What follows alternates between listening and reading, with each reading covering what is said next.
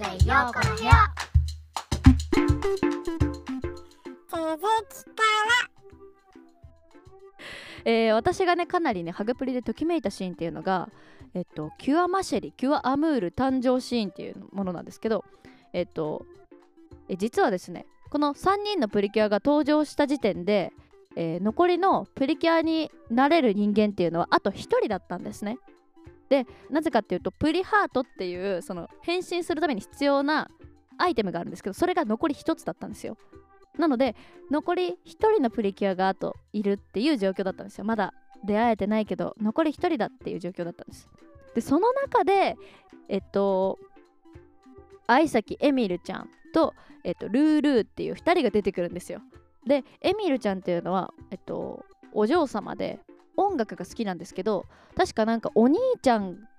かとか家族とかなんかにそのバイオリンとかは弾いていいけどギターは弾くなみたいな なんかすごい止められてたんですよ。やるならバイオリンとかピアノだけにしろみたいな。でギター本当は弾きたいんだけどギター弾くことを許されてなくてみたいな状況だったんです。それを、えールールーっていうえー、とアンドロイドの女の子がいるんですけど 急にアンドロイドできたってこれちゃんと説明するね。アンドロイドの女の子がいるんですけどそれをそのルールが肯定してくれて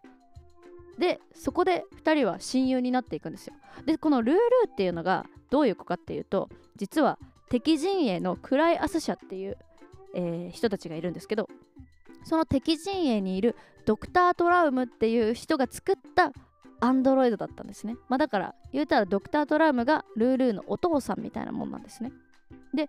そこでルールーは敵だったんですよ。でプリキュアを倒すためにプリキュアの家に潜入したりとか友達になったりしていくんですけどこうプリキュアの心に触れていくうちにどんどんアンドロイドなんだけど人の心が芽生えていって、えーエミルと親友になり、え2人はやがてプリキュアになっていくんですけどさっき言った通りプリハートが1つしかないわけですよ。このプリキュアになるシーンっていうのがね本当にもうすごい泣いた。めっちゃ泣いたんだけどもうお互いやっぱねお互いのことが好きだから譲るわけですよエミルとルールーは。もうあんたがふさわしいよみたいなちょごめんそこんな喋り方じゃないんだけど本当あんたがプリキュアになるべきみたいな。もうあんたあんたしかいないんだから私が認めたあんたなんだからみたいな感じで本当になんかもう友情がだってさアンドロイドなんだよみたいなこの間まで人の心もわからなかったようなぼーっとしてたアンドロイドの女の子がもうエミル大好き。エミルになってほしいプリキュアにって。お互いプリキュアになってほしいって願いがねこう通じ合った時に奇跡が起きるんですプリハートに。うるせえよって。これねプリオタじゃない人からしたらねもううるせえよって感じだと思うんですけど本当にこのシーンは私は本当にもうクソ泣いた。マジクソ泣いた。で、えー奇跡が起きて愛のプリキュアキュアマシェリキュアアムールっていうのが誕生したんですよ。もうこの2人が可愛くてねもう最初の変身シーン忘れらんねえみたいな。もうもうえーって泣きながら私はこのね2人の変身シーンを見てたんですけど。やっぱこのニコイチこの2人の感じがね良かった。もう私3人で終わりだと思ったもんプリキュア。3人までだなって思ってたらあれ？増えたよって。エミルとルールやばみたいな。であのーこっからはね本当にさらなるネタバレクライマックスの話をしちゃうんですけど本当あの聞きたくない人いたらごめん ごめんなさいなんですけどじゃ何がね泣けるかってやっぱねえっと最初にね空から降ってきた謎の赤ちゃんハグタンと、えーハムスターのハリーそれから、えっとアンドロイドのルールと,、えっと敵陣営のねクライアス社のみんなっていうのは実は未来から来た人たちだったんですね。未来人だったわけですよ。で最終回でねえっ、と未来への汽車に乗ってねみんなお別れをするんですけどもうそのシーンが無理無理。本当にもうあのごめん。そこだけ見ても泣いちゃうと思う。だってさハグタンがさママママって言って泣くんだよ。ママってそうあの花のことをねママママって呼ぶのよ。突然ね空から降ってきた赤ちゃんなんだからお母さん誰やねんって話なんだけどもうママママって呼ぶのよ。もうそれで泣いてもうハグタママハグタママみたいな感じだしもうエミルとルールもさせっかく親友になれたのせっかく自分が今までいろんなものを否定されてきたのにやっと肯定してくれた親友が現れてでもその親友は未来の人だから送り届けなきゃいけないしもう本当にどうしようどうしようっていう感じなのね。でまあ一旦ね、えー未来から来たみんなとはお別れすることにはなるんですけどもうこっからですよ。その後のねストーリーが描かれているんですけどえっ、と花ちゃんのね出産シーンが出てくるんですよ。でその出産シーンが賛否両論を呼んでるのもあると思います。でも私はめちゃめちゃ良かったと思うしじゃあその花ちゃんが出産したねその可愛い赤ちゃんは一体誰なんだいって話でねもう濁すんですけども答えわかりますよねみたいな感じで。もうこれがねこの赤ちゃんに名前をつけるそのシーンとかもねもう泣きました。またそこで泣きました。最終回で何回最終回でっていうか何回泣かされたことかハグプリに。これ子供が見るって言ったら確かにわかんない。この気持ちが伝わるかわかんないけどすごいすごいなと思って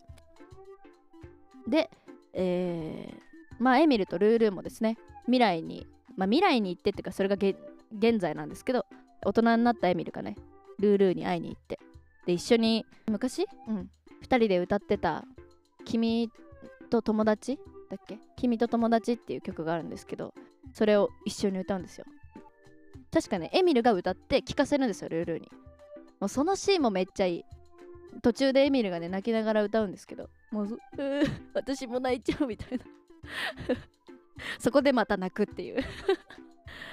いやもう本当にすいません。わかんない人からしたらちょっとあれだと思うんですけど本当にそのシーンがいい。でねまあ他にもねハリーと誉れの甘酸っぱい恋愛模様もね切なく可愛く描かれていてめちゃめちゃねいいです。まあそれからさっきね何でもできる何でもなれるっていう言葉を紹介したんですけどこのねハグッとプリキュア実は男の子のプリキュアも誕生していてそれが、えっと、アンリくんっていうその誉ちゃんのねフィギュアスケートの、まあ、仲間ですね言うたら。一緒に子供の頃からあのスケート一緒に頑張ってきてる仲間。アンリくんっていうのがすごいカリスマ的な存在としてね結構ファンの方とかもいっぱいいるんだけどそのアンリくんがえっ、とキュア・インフィニっていうプリキュアになったりします。ただ別にメインの選手としてずっと戦ったりするわけじゃないので、まあ、すごく特別なイレギュラーなプリキュアではあるかなと思います。まあプリハート残り1個しかないみたいに言ってたから本当はアンリくんもプリキュアにどうしてなれるんだろうっていう、まあ、そこの設定はいろいろあると思うんだけど実はえっ、とこの後に全員がプリキュアになるシーンも出てくるんですよ。でどの全員って言ったら街の人全員みたいな感じなんだけどプリキュア頑張れってプリキュアが戦ってる時に街の人がこうやってわーって言うんですよ。でそのわーって言ってる街の人がプリキュアになっちゃうみたいなシーンがあるんですよ。だから多分マジでプリハートは関係なくて 関係ないことはないと思うんだけど関係なくて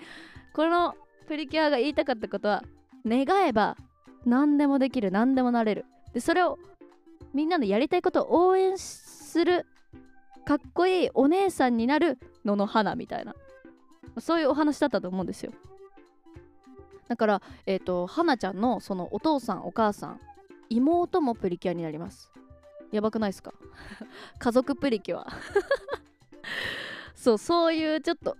変わったプリキュアかなって私は思いました。こんな感じかな？私がお話しできるハグったプリキュアの面白いところは。うんうん。次ですね。16作品目スタートウィンクルプリキュア。17作品目ヒーリングッドプリキュア。18作目トロピカルージュプリキュア。トロピカルージュ？トロピカルージュはなんか島のお話だったと思います。確かね。小さな島で生まれ育ち春から都会の中学校に通う中学1年生の真夏。はあ。なるほど。伝説の戦士プリキュアを探しに一人で地上へやってきた人魚の女の子ローラと出会う。なるほど。ローラと真夏ね。あ人魚だ本当に。今ちょっとポスターみたいなの見てるんですけど。おど人魚が出てくるのも結構新しい感じだね。キュアキュアサマー。えー、キュアサマーキュアコーラルキュアパパイヤキュアパパイヤキュアフラミンゴフラミンゴ。いやめっちゃ面白いね。超ユニークでいいと思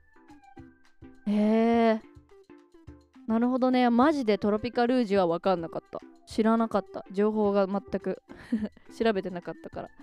えー、次19作品目かな。えー、19作品目。デリシャスパーティープリキュア。えー、デリシャスパーティーデリシャスパーティーはデリシャスパーティーっていう名前が出た時から気になりすぎて次はデリシャスパーティープリキュアみたいになった時にデリシャスパーティーってなってなんかどんどんすごい進んじゃってんなって思ったけどこれはどういうお話かというと全てのお料理を独り占めしようと企むブンドル団と、えー、対峙していくお話ですね。なるほど。みんなの美味しい笑顔を守るため。なるほどなるほど。デリシャスパーティー。めちゃめちゃでもね、このキャラクターの感じ、衣装とかが超可愛い。キラキラしてて。作画がすごいね、なんか。で、これがね、またね、可愛いのよ。えっ、ー、と、キュアプレシャス、キュアスパイシーまではね、私、まあ、デリシャスパーティーだから。うんうんうん。次、キュアヤムヤム。ヤムヤム。キュアヤムヤム。ヤムヤムかわいい。何それ。しかも、これ全部あの、えっ、ー、と、キャラクターの名前なんだけど、コメコメ、パムパムメンメンローズマリー かわいいすげえかわいいだかねデリシャスパーティーはねちょっと気になってるからまあ終わったばっかりですけどちょっと見てみようかなって思ってんだよね私は。で最後の、えー、最新作20作目ですよ「広がるスカイプリキュア」もうねヒロプリは結構すでにえー、話題になってるとは思うんですけどえーと史上初の青木は主人公ということで今までえっ、ー、とピンク色がメインの主人公のプリキュアだったんですけど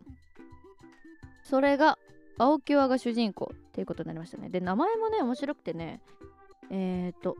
名前名前。このねキュアスカイの名前がね空晴れ渡るっていうね。スカイランドの女の子。スカイランドもはやもう日本とかでもないというね。まあ全部架空都市だったとは思うんですけど日本っぽい架空都市だったとは思うんですけど、えー、スカイランドなんですね。でえっ、ー、と4人のプリキュアが出てくるんですけどキュアプリズムキュアウィングキュアバタフライ。でキュアプリズムっていうのはピンク色のプリキュアですね。ピンク色のプリキュア。で、えー、メインプリキュアの中に初めて男の子プリキュアが出てくるっていう結構これも結構ネットニュースとかで、えー、話題になってたと思うんだけどキュアウィングっていうのが出てきます。まだね詳しい情報はね出てないんです。あのこれから出てくるんで登場するんで。でキュアバタフライっていうのはえー、初の成人プリキュア。まあ今成人18歳からなんで18歳だと思うんですけど